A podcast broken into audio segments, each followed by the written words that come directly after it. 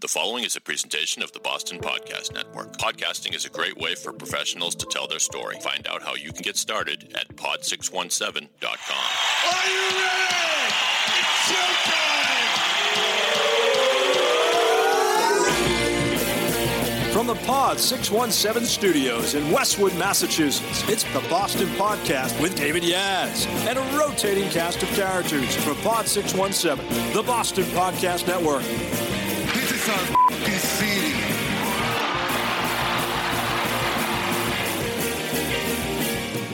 Yes, sir. Ladies and gentlemen, boys and girls, welcome to the Boston Podcast. Kids of all ages, all the ships at sea, lovers, muggers, thieves, all y'all out there. Thanks for being here. My name is Dave. If you like this podcast, please share it with a friend or a colleague.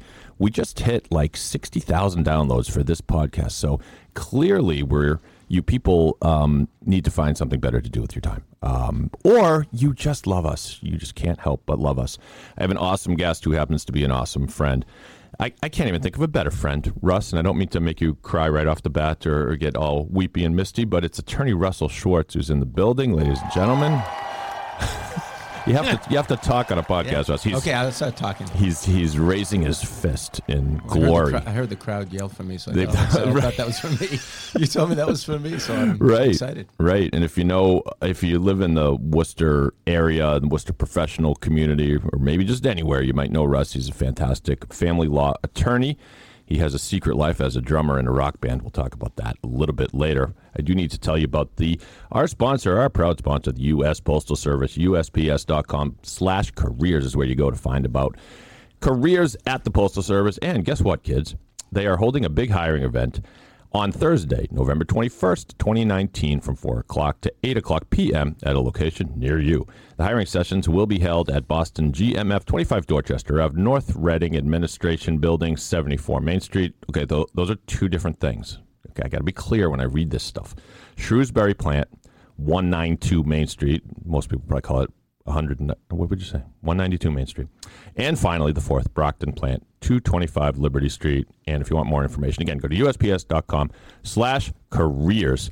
U.S. Postal Service deliver for the nation. So how are you, Russell, my friend? I couldn't be better. I'm having Yeah. a great time being here so Already? with you. Yeah, um, this is fun already. Yeah, well, podcasting is supposed to be fun. It's it's telling stories, it's conversations. You don't need to be in a rush. There's no clock. And um, that's why here at pod617.com, we're very proud of what we do. The podcasts are great. By the, by the way, go there. I'm here. You you you uh, alley-ooped me into a plug here, but go there if you want your own podcast.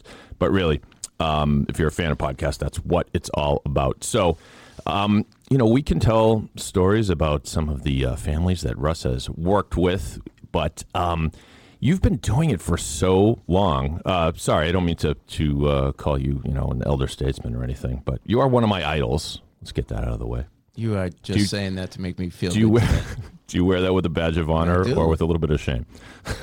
Maybe Russ, a little both. Russ was my so I met Russ in 1981, and Russ, you don't you don't um, pathetically remember everything from back in the day like I do, but Russ was my one of my first camp counselors, and in the one of the first nights, in fact, I think it was the first night I was there. I was awoken to a ruckus, a ruckus. Now I'm not certain you you caused the ruckus, but I would say you were in the middle of the ruckus and there was uh, a young man named uh, David Potter who was a sort of rapscallion of a kid. Now we're 12 years old at the time, and he is getting harassed, and there's all kinds of noise. And I, I thought I had just wandered into like Attica State Prison or something. My friends, my parents are spending a lot of money to send me to summer camp, and there's a riot in, in, in the middle of the night.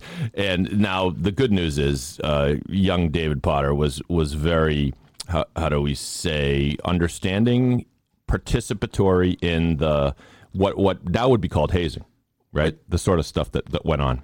Uh, I, I don't really remember the particular incident that you're talking about. I know that those days maybe been, were a little different than they are today, where the counselors, you know, coming home and after a fun night out and uh, having fun with the kids. But uh, uh, I do remember you uh, and Potter uh, being uh, one of the stars of our group, and uh, we've been friends ever since. I know, isn't that cool? I know. all the way back All to ni- 1981. So by you the were way, smart then. You're pretty smart now, so I think I was translated. I was smart enough to stay out of that fray that first night, so I didn't end up on a wedgie hook because that's what ended up happening. yeah, once again, once again, I don't remember any of that stuff. But if you say so, Dave.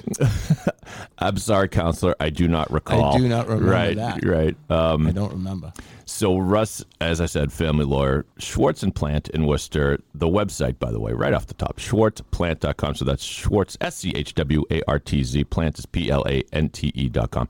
Um, and do you ever get tired of it? It can get it can get rough, and you don't you uh, as most family lawyers do, I guess, don't shy away from um, contentious battles. And so, I, does does that get hard? So, so to answer your first question, you know, does, does it ever? In in, in my world, there's never a boring day. Yep. You know, we're we're full of exciting stories, and every day brings a new challenge to us. Um, we are a, our firm is really a litigation firm, so we're dealing with pretty hardcore issues, issues that just aren't easy to resolve face to face between two parties, and sometimes we are often finding ourselves in front of a judge litigating tons of issues, uh, many of which are repetitive, but many of which are just kind of like you know novel issues. Um, Right. And we're uh, you know so we're, we don't shy away from it. Uh, not all law firms are litigation firms. Uh, we happen to be one of them. Right. So, is that a choice a family lawyer makes? In other words, if can a family lawyer say, if you want someone to, to if you're if you know you're in for a battle, you want this guy, but if you're just going in and you don't have much money and your soon to be ex spouse is kind of in agreement that let's just get this over with, you want a different guy. Right. I mean, there, there are a lot of ways to get to the end result.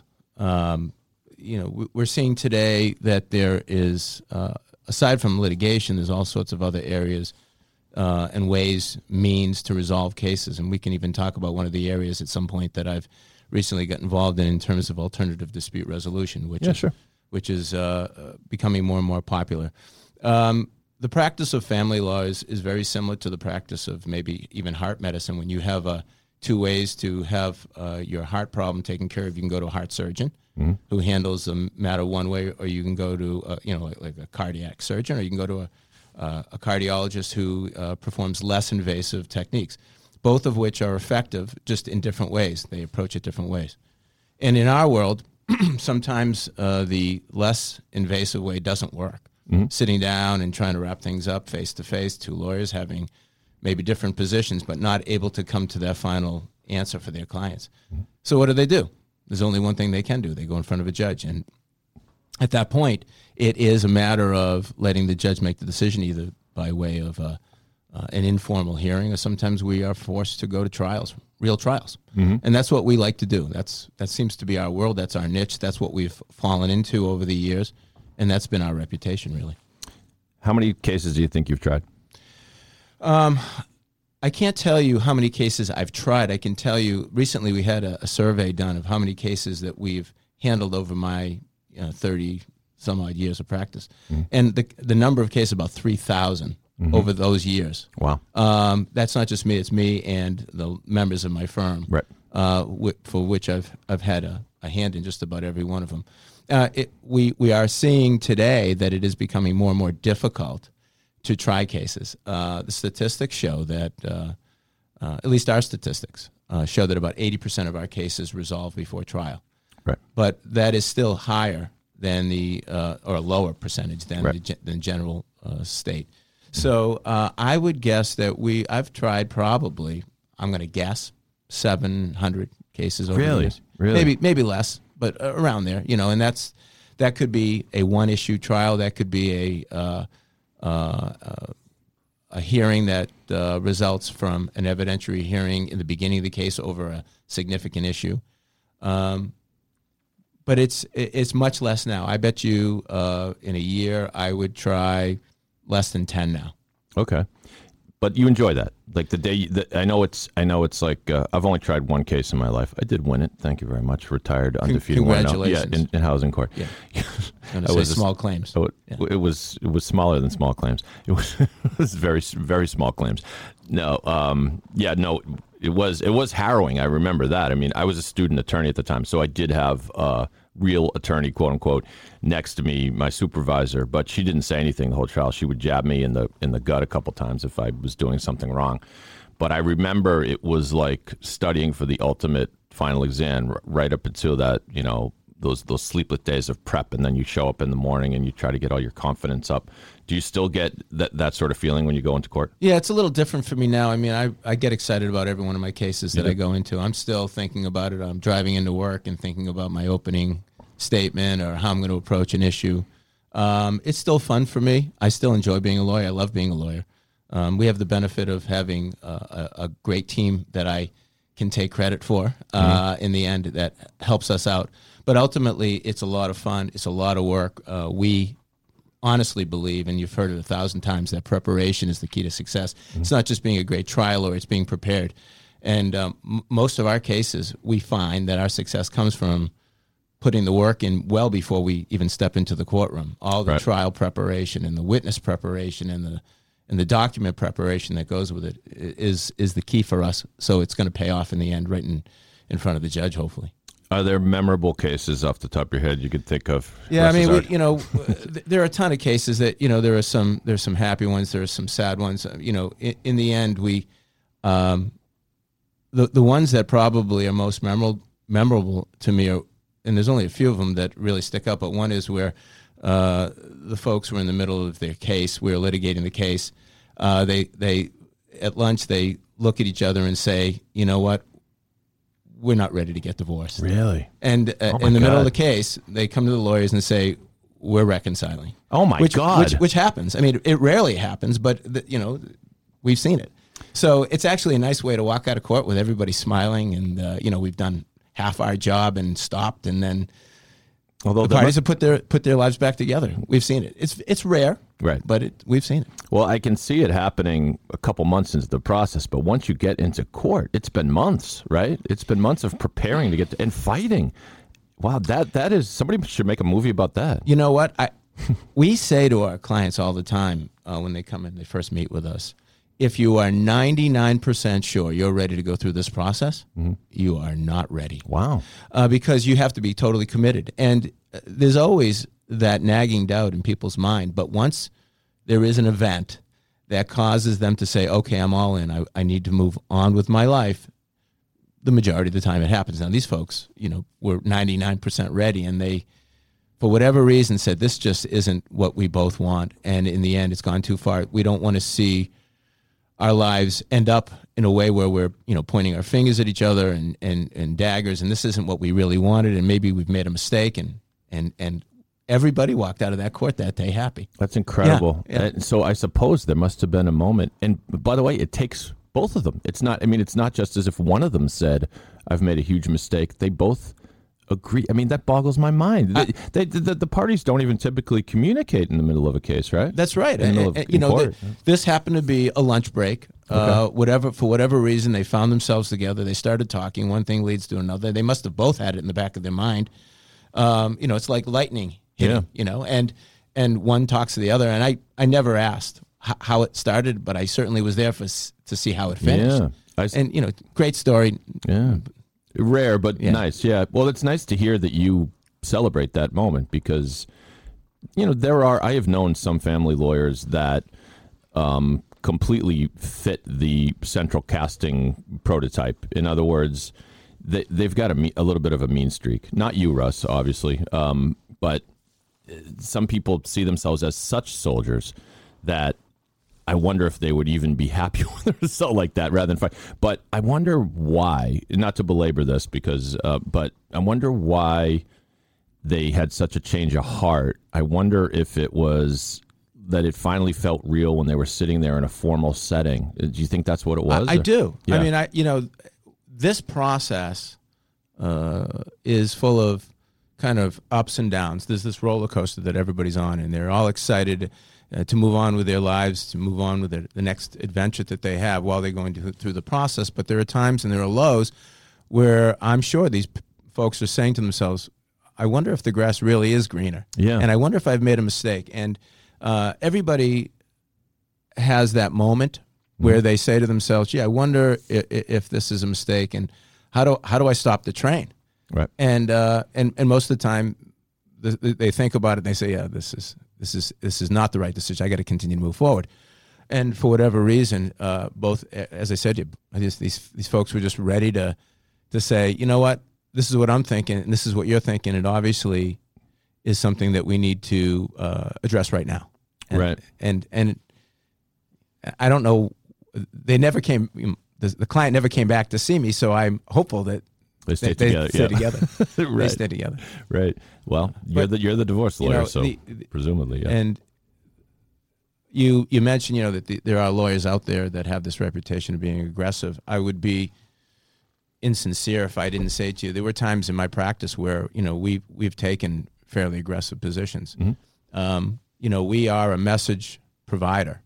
Uh, we're obviously consultants as well, and we got to tell our clients what we think. But a lot of times our clients have these kind of thoughts and positions that they feel really super strong about. And you know there is the balancing act. I'm going to balance being the lawyer and giving clients good legal advice, and then, you know, following their wishes to the extent that it makes you know good financial sense. And sometimes that means being aggressive, and sometimes it means people feeling like they need to kind of step into court and and say what they need to say so that somebody hears it, and uh, some sort of cathartic experience for them, where they ultimately get in front of the judge, tell their story, win or lose, they feel better. Um, and a lot of times lawyers kind of get bashed for letting that happen. Um, I guess it's a it's a style and a, and a judgment call. These are moments in people's lives where their lives may be falling apart, where they are at their wits' end. Um, I'm a divorce guy. I, I know that it was the right thing to do in my brain, but it was the saddest thing that ever happened to me. Um, and and as an aside, I'll say you as a friend were uh, a rock for me, and you used to call me all the time and make sure I was okay. Which, and I've said this to you uh, while while the microphones were not rolling, but you know how much I appreciate it. But but you get people all day who you've just met who are who come into your office and spill their guts. I, I, I take it. Um, do, do you now you and you you strike the pose of a, a pretty serious lawyer. You look the part, Russ. You, you, Russ is a very handsome man. I'll, we'll have photos of him uh, on the podcast, and Blah, always blah, blah. always very well dressed. And when you get that serious look on your face, you can be serious. But you also got to you have to be you put on this like sort of super sympathetic hat when people sit down and you have tissues in your office and all that. Uh, we, you know, I, I am the biggest shareholder of Kleenex. you know, I, have stock in that company, and be, yeah. uh, we often are using it. I mean, it's a hard thing because uh, I, I've been around long enough to know that you know, to some extent, if, if I can kind of be objective and not get caught up in the emotion and do my job and do it within a range of reason and really try hard, then I'm going to do a good job for my client. And uh, I, uh, you know, try to. I'm better now than I used to be, but um, you know, it's it's hard to be, you know, uh, uh, objective and sympathetic and at the same time. And um, you know, being a handholder is part of the job, mm-hmm. and I, I work on it every day. But being objective and really saying to my clients, listen, I'm not as much of a handholder as other lawyers in my office, and that's why we work together. You know, we have lawyers that will sit and you know listen and listen and listen and listen. And for me, it's about you know getting to the the heart of it and trying to get them through this and letting them know I'm there to help them and be responsive to them and work hard for them. Uh, and if they need that help, you know, we've often talked to our clients about how important it is to to get involved in counseling, to get involved in, you know, activities, athletics, you know, exercise, all the things that Yeah. kind of get them going, and uh, and, and you know, being being empathetic and sympathetic is a piece of it, but uh, it, it's sometimes less of that than it is knowing what the facts are, and knowing what the reality is, and saying, "This is the truth. This is the way I feel it's going to happen." You know, I'm sorry to say this to you, but this is the way it might work out. So th- yeah, that, this is the what the question I was going to ask. Do you have to turn people around sometimes, is, and is that difficult? In other words, if in their head they are certain that they are right, they have been screwed over. Some a lot of times infidelity is involved in this, and they may think because their spouse has cheated on them that they are entitled to the world. You must have to talk them down and say, hmm, our world is so different today than it was years ago, and and all of that stuff, the infidelity, the extramarital relationships, in, in many, many, many ways. Uh, although it's going to impact our clients because it's an emotional thing, they felt hurt, they they feel cheated. Uh, it f- carries very little weight today in our society. It carries very little weight in the probate court. We uh, will tell our clients often that unless it this extramarital relationship is is costing them money, Right. the judges don't really pay much attention to it, and that's a hard thing to say to people who have just either found out or witnessed or discovered that their spouse is carrying on a an extramarital relationship. So, yeah, the, this this bad news, you know, is hard for people to understand. Yep. Um, I I often will say to a client, you know, and uh, I give them my advice. I'll tell them once. I'll tell them twice. Uh, I'll send them a letter saying this just isn't, you know, I don't think I can deliver. And Yeah. sometimes I'll say to my clients, I, I think you should get a second opinion because I don't think that I can deliver on your expectations. Right. And I'd rather say that to them up front Yeah. than have them be horribly disappointed and get this legal bill, you know, as a result of us pursuing a, an avenue that's, you know, after my first and second and third letters, just not going to not going to prevail. The law firm that I hired sent me a, uh, and I've told you this, but uh, a multi-page letter explaining all the rights I was giving up in agreeing. And mine, we didn't go to court; it was a uncontested divorce. But I was trying to keep the peace, and so I, I'm not a saint or anything, but it just happened I was giving up a lot that I was entitled to. This law firm went to such pains, and it's it's in the lawyer world, that's called the CYA letter, the cover your ass letter.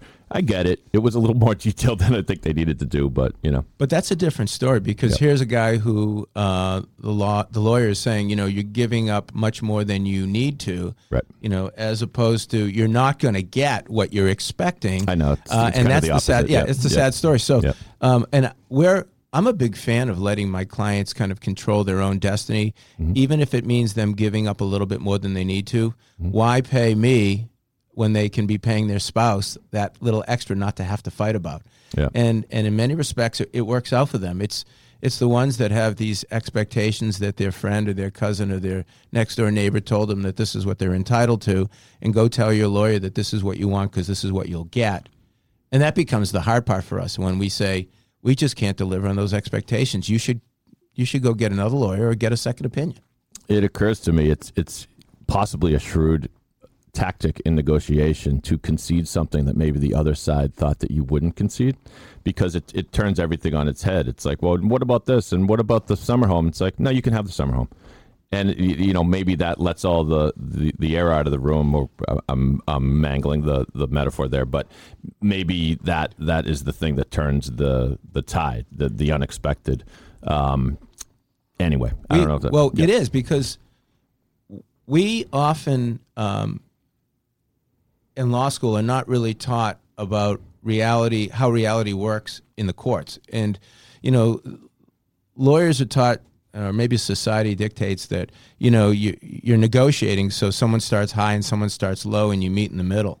But if you know what a judge is going to do within a range of reason, why don't you just make the offer? And in Yeah. fact, why don't you make the offer a little better than what you're, what's going to happen in front of a judge? So the reality is that you're looking like you're offering more, which you mm-hmm. are, and you're giving that to your spouse, which you are, and you're paying your lawyer a little less. But that's okay too, because in the end, everybody's happy. right. Uh, and with good lawyers, when when and I do this all the time, uh, I've probably been doing now for about five or six, maybe even longer, seven years. Uh, when a client comes in and we have a fairly good handle on uh, the case in the very beginning, almost right at the outset, we'll make an offer Yeah. in writing, and here's the offer. Uh, almost, if not day one, shortly thereafter. And, and are you saying it's not an outrageous offer? It- actually, in fact, it's it's well within what we call the range of reason, and sometimes it's better than what we think uh, the other side is going to get in front of a judge. Why do we do it? We use this kind of like in football terms. So if we start on our client's twenty yard line, Mm-hmm. uh, and the difference between starting on the twenty yard line and the fifty yard line Mm-hmm. is the thirty yards, which represents legal fees. Why not give it to your spouse? Yeah. Now maybe that's a little bit dramatic in terms of you know. Us being Patriots fans, but we can even start on the forty-yard line. right, right. Well, that's um, you, you you you made a football reference. I, of course, being as simple-minded as I am, I started thinking about fantasy football and fantasy sports. You're not, you never played those things, have you, Russ? I, I'm not. really? a, I'm not a Yeah. big fantasy football Yeah. guy. Although you know, I, I would tell you that if I if I did, Edelman would be my guy for sure. Right?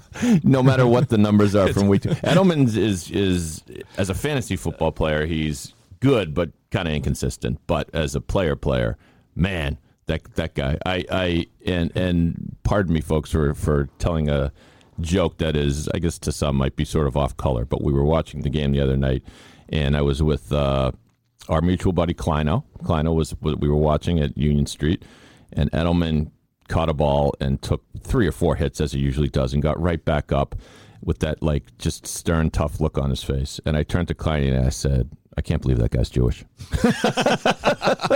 as one as one tough Jewish guy. Yeah, he is. No, he is. He's a tough guy, is. and uh, he takes the hit, gets, gets back up, and keeps going. He's amazing. Yeah. He's he's Yeah. I, I, he's the closest thing to superhuman. Uh, um, anyway, but what I was going to say was, fantasy football is a world where there are constant trade offers being made, and the classic mistake everybody makes is their first offer is so outrageous. Because why? Because well, I want to get everything I can get. You know, and if I'm going to give up uh, Edelman, I'm going to get Aaron Rodgers and Barry Sanders and O.J. Simpson or whatever. And um, and inevitably, it's like what happens then is the other owner mocks you and says, "Yeah, nice try, you know, jerk." Right. But if you and then even when you come back with a counter, he's he's colored by that first outrageous offer. Whereas if you shoot right out of the gate with with sort of uh, uh, think of your your your last. Uh, what what's the word? There must be a word for it. Your your final. I guess it's your final. What your final offer would be, and do that first. I mean, I know that's not exactly what you do. well, but- it's close. Yeah. I mean, but the difference being, you know, fantasy football. Nobody's going to ultimately tell you what what the trade's going to be and how it's ultimately going to come out. Nobody is going to be in charge of your decision. In our world, there, there's somebody who's going to be in charge. Right. And in the end, you know, w- there are no atheists in foxholes, right? So, you know, you can make an outrageous offer and an outrageous demand, but in the end, that judge is going to tell you what's going to ultimately happen. So, unless I'm sleeping, I know what my range of reason is. And you know, again, we can talk about football terms. If you know, if everybody wants to start on their uh, opposite sides, you know, 20 yard line, and the 50 yard line is where we want to, you know, end up, and that's where I know that would be within the range of reason.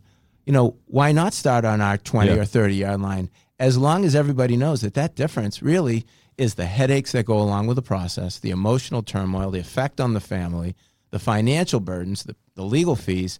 It's uh it's it's a huge trade off, and and it is very effective for us because the more we do it, the and the more people, the, the more attorneys that I deal with, day in and day out, they know what I'm going to do, mm-hmm. and they know that in the end, if they say no, they they re- reject the offer. I don't I don't make the same one again. Mm-hmm. So now we go from our 20 yard line after they reject it. Now we're going to a 30 yard 30 yard line, and soon enough we're at our 50 yard line, and here comes Edelman yeah. right? So, Right, so right, this right. is kind of the, the, the way it goes. Yeah, and I suppose the nightmare is you go to court, you don't get the result that you wanted, but not only don't you get the result you wanted, you get a result that is worse than an offer that was on the table to you. right? And and and I have in my file a piece of paper that says on day one we made an offer, Right. And there and inevitably what happens is the spouse, my client, will say to the other one, "Why didn't you take the offer? You should have taken the offer, Yeah. because." Frankly, it was better than what the judge did. You had to pay all this legal fee, you know, all Mm-hmm. these legal fees. Now, does that happen? Does it work every time? No. Is it is it fair or unfair? I, I feel it's a it's a very fair way of, of Yeah. you know dealing. There are some lawyers who say it's an unfair way of negotiating, and I, I can't figure out why. but you know, the, you know, the, it's an unfair way to negotiate. Well, you know, we we put all the cards on the table, and we isn't our goal really to try to do what's best for our clients in a fair, reasonable, respectful Mm-hmm. manner, and uh, why not just put your And best foot forward? Yeah, and that's why we have the courts as the ultimate arbiter. You being a good lawyer, educate your client. I guess one, of, I would imagine one of your goals is that your client will never be surprised in court. I'm- know it can happen, but you've already prepped your client to understand. Listen, if we go to court, you could get, you could get, you know, a million. You could get zero. You have to know this, right? And, and this is the range of reason that, that I Yeah. keep talking about. You know, 1988 uh, is when I was sworn in to practice law in the Commonwealth, and maybe since '86 I was been in the divorce world, uh, working in, in other law firms. And if I don't know by now what the By range, the way, Divorce World is my least favorite theme park. I mean, Yes. it's, it's no, it's not. It's not as good as Disney. Jurassic. Yeah. Can you imagine Divorce World? I wrote a column for Lawyers Weekly once where I, I um, said that it was the, the the law theme park or something, and it was like a Star Wars themed divorce ride, and it was called "May Divorce Be with You." Uh, sorry, Humorous. Yeah. Thank you. Yeah, thanks. You were saying sorry. I, I, don't, I don't remember what I was saying Okay, because I no got the problem. drum thing, and then that No. kind of threw me off. What was I saying? drums throw you off, Russ. Well, good segue. Oh, But- but yes. If you if you if you um if you have your thought, please Yeah. pipe up. But, but um, going to step away for one sec here. But on the other side, I do want to make sure we uh, talk a little. Is it okay to talk about SNG? Yeah, yeah, band that you that's- yeah, yeah. one of the one of the best damn cover bands you- you'll ever see. We're going to talk about uh, uh, Russ's passion for the drums. And uh, I also we we got to make sure we talk about uh, dis- alternative dispute resolution because I know uh, you mentioned that. Don't like to tease something and then not deliver, Russ. You know, Right. Let me just take a minute to tell you about we do, what we do here at the Boston Podcast Network. Would you like your own podcast, kids? Well, you know, the Boston Podcast Network can produce one for you. If you're a lawyer, financial advisor, business owner, really any kind of professional, you should have your voice heard through this exciting new medium. A good podcast is more powerful than traditional advertising. If a prospective client hears your podcast through their earbuds, you're already in their head, literally. Now, see, Russ, that is the correct use of the word literally because it paints a picture of the earbuds being in your head. That's literally. You millennials who stole literally and say, I heard someone this morning on ESPN say, my head literally exploded. Really? Well, your head is still on your frickin' neck. I don't think it literally happened. As I was saying. That that literally makes sense to me. Good. Yeah, see, that's fine. You would never say that figure, figuratively makes sense to me. Pod617.com will help you deliver a message, build relationships. Clients and centers of influence will delight in being a guest on your show. Be part of the pod revolution. Visit pod617.com. In pod, we trust. So, um, did you want to talk about um, the mediation, arbitration, that business, and how that's the new wave and yeah, all that? yeah, yeah. Tell yeah. me. So, um, if we backtrack, you know, fifteen or twenty years ago, I would have told you that there's no reason for this alternative dispute resolution stuff. If you have a good lawyer, two good lawyers, uh, you know, they can figure it all out. But uh, what I have seen over the years is a trend, and the trend is that. Uh, alternative dispute resolution is highly effective. It's working for people. It's a certain type of uh, you know client that is looking to participate in it. The alternative dispute resolution concepts like mediation or arbitration or conciliation, or even this new concept called uh, private adjudication, are all like hot topics now. And um, So this means that you agree to forego the, the regular, so to speak, court process. Yeah, in the beginning, uh, you uh, the, the the the parties uh, submit to uh, a mediation or a conciliation to go to a neutral person, uh, give their uh, positions, and have the neutral kind of jump in. Presumably, the neutral person who is helping out is experienced enough to have uh, an understanding of that uh, that term that keeps coming up, the range of reason, and uh, moves cases uh, in a in a cost effective, fast, appropriate manner. Now, alternative dis- dispute resolution is not for everybody.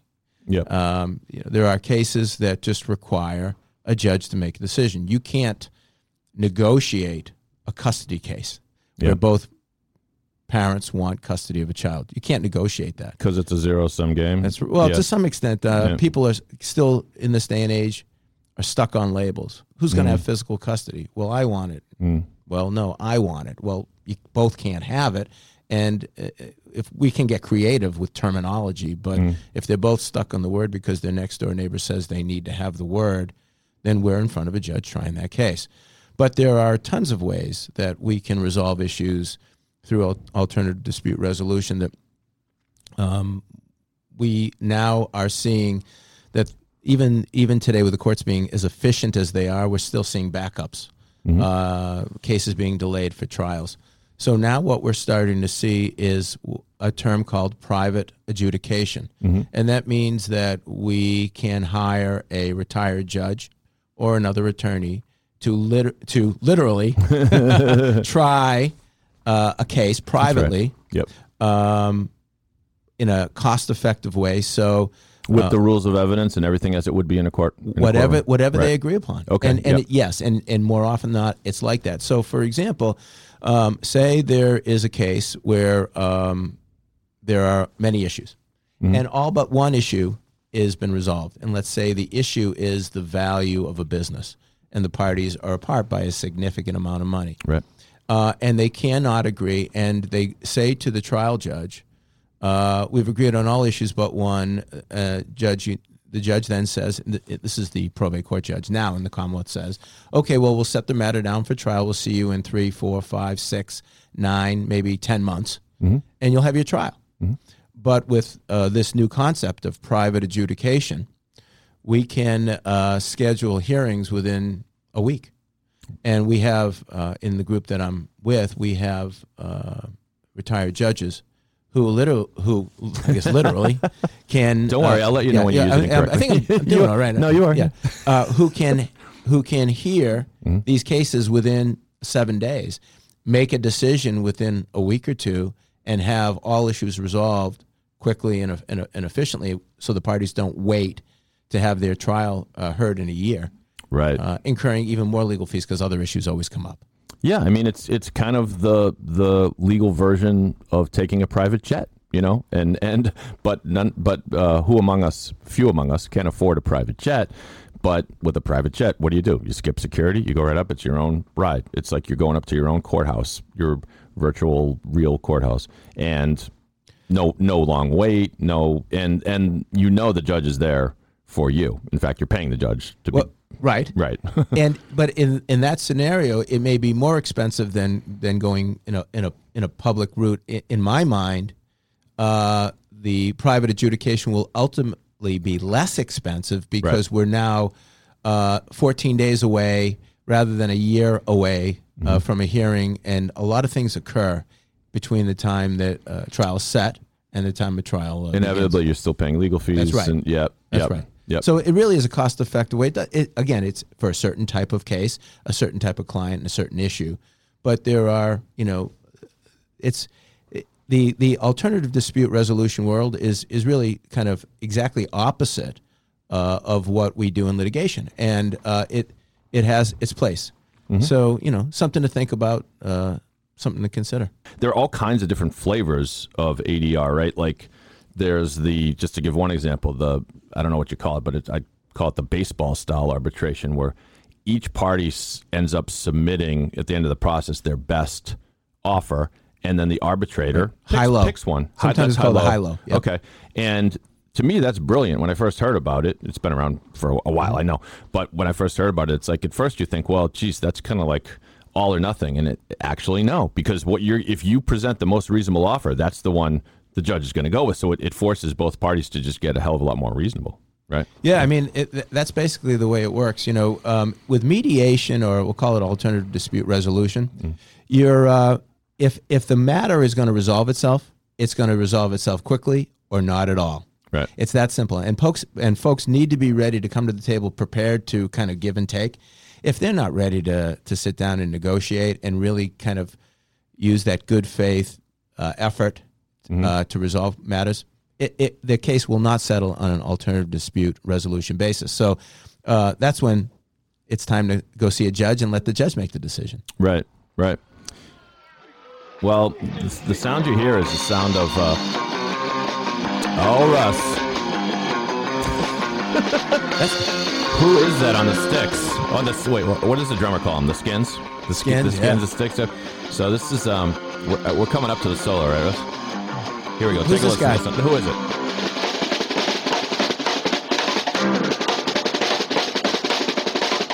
This is a cool video on the SNG Facebook page.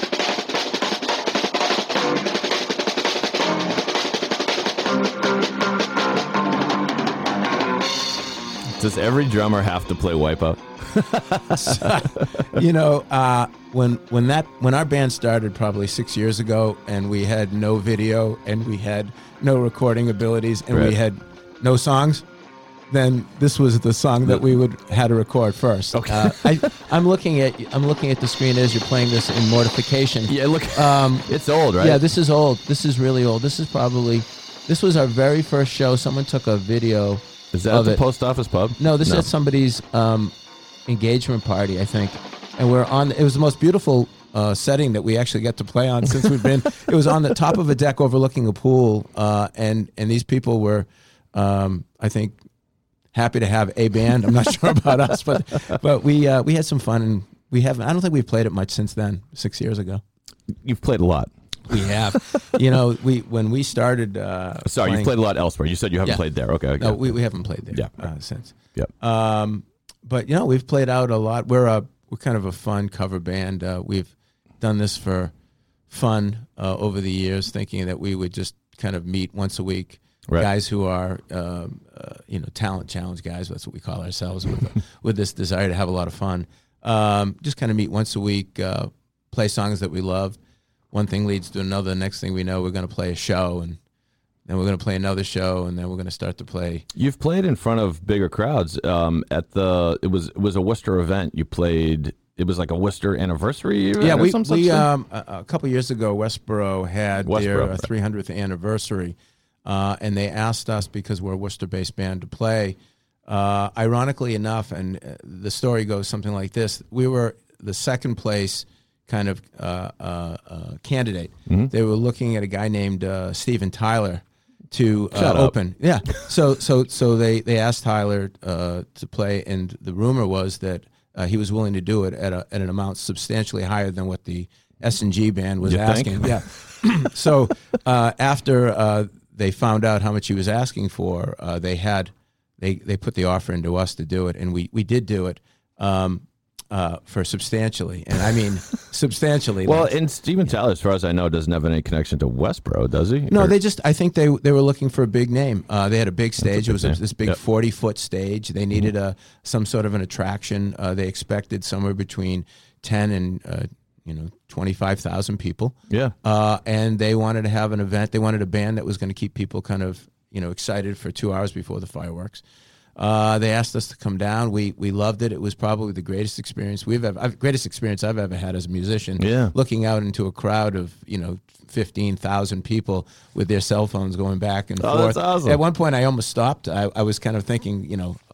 I'm feeling like a rock star. I should just Yeah. kind of take this all in. Then I remembered I have to keep playing the drums while this is all going on. Was there one or one song that really got him going more than anything else? do you remember? No. Uh, You know, no. I mean, it it, it, it was just. Uh, I think the the whole concept of it was great. We, you know, uh, it was our responsibility to um, to get the stage, the stage, you know, kind of uh, in place and hire the group to do that. And um, when we Roadies. yeah. So, well, the stage itself uh, was this. Uh, I, I, talk about it because it's it was exciting for us. Hmm. We had never played on a forty foot stage. It was one of those mobile stages where they roll it in, uh, and What is forty foot? Not in the air. Forty. 40 foot feet wide stage. Wide. So if you picture That like is big, this, yeah. if this double wide trailer coming in, Yeah. and they roll it in, and then it, it, it, you know, some sort of like it opens up into you know this huge stage that's probably 15 feet off the ground and Yeah. 40 feet big, and uh, you know they asked, they said that the town said that they would be footing the bill, and it turned out that the stage was about almost 10 times the cost of the S and G band's fee. But that, yeah, I can see how that would make Yeah. you feel like a big shot. Like It was that fun. they're they're wheeling that thing in, and people are walking by, going, "Wow, who's playing? Must be like Steven Tyler or right, something." But right. No, it's just the S and G band. yeah, this is uh, this is you guys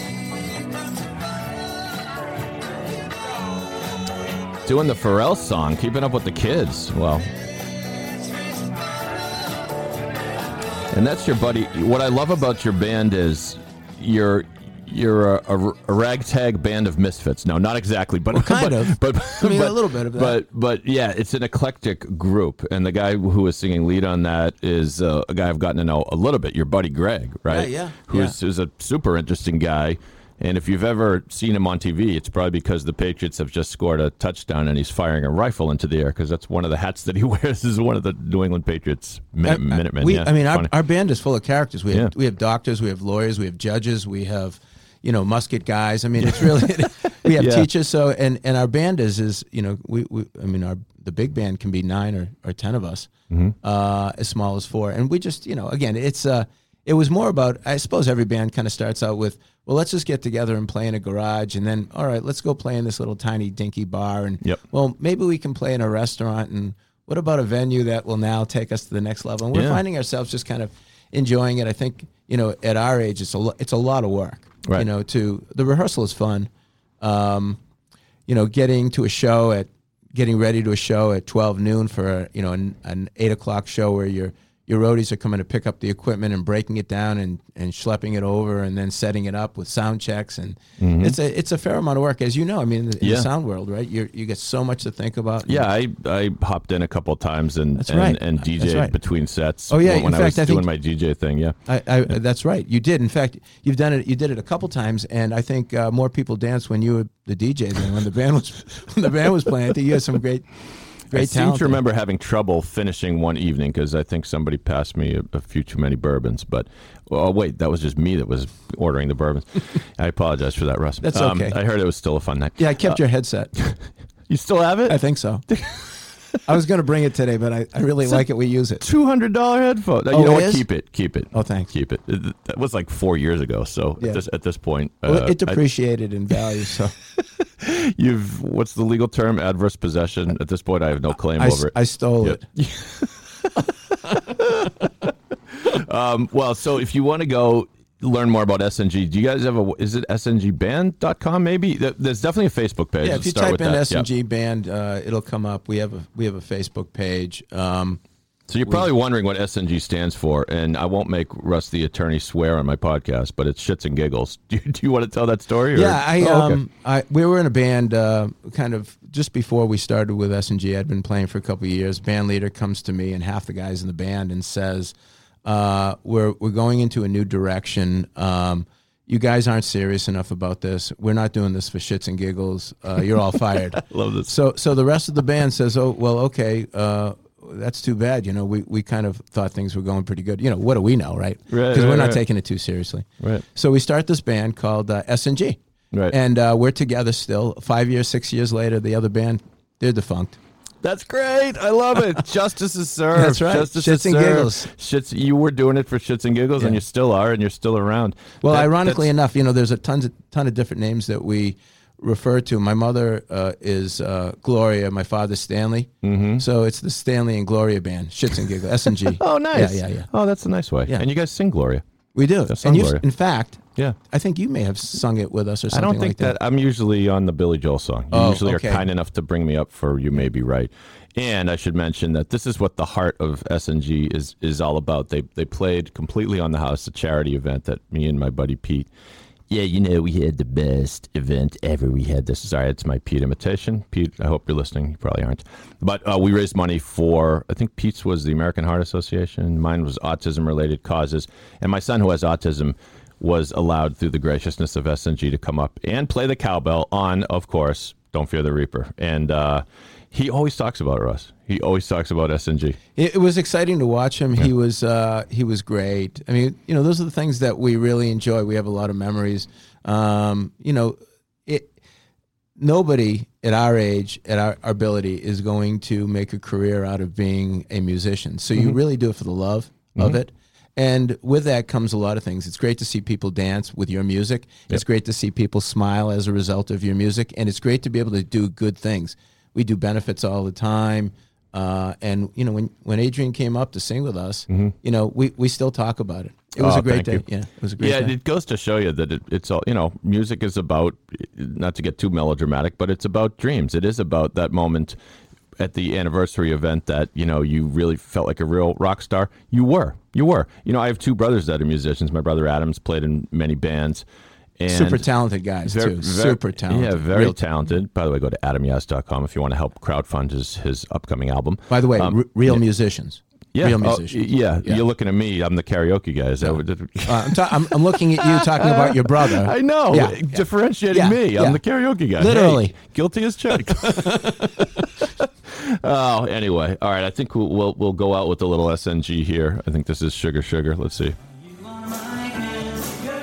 Oh, that's an awful one. You got to do better than that. All right. Hey, this it's my Well, podcast. I can do whatever I want. Let's see. play, no, play. no. Let's let's pick another one. We're looking at the. By the way, it's Facebook. The uh, Facebook.com backslash SNG band. Ooh. Yeah, this is a, this is a good one. who's who, who's behind those female vocals? That's uh, Jody Frawley. She's one of our uh, our uh, guest singers. She sings with us uh, on occasion. Major pipes. yeah. Oh, she can sing. Yeah.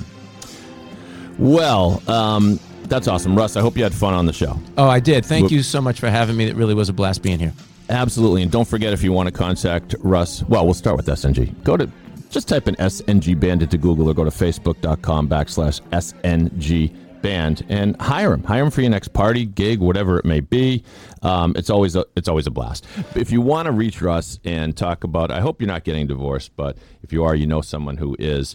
He's a great person to talk to. SchwartzPlante.com is the website. That's uh, Schwartz, S C H W A R T Z P L A N T E dot com. I can spell. If you want to email Russ, by the way, he was gracious enough to provide that. RPS at RussellSchwartz.com.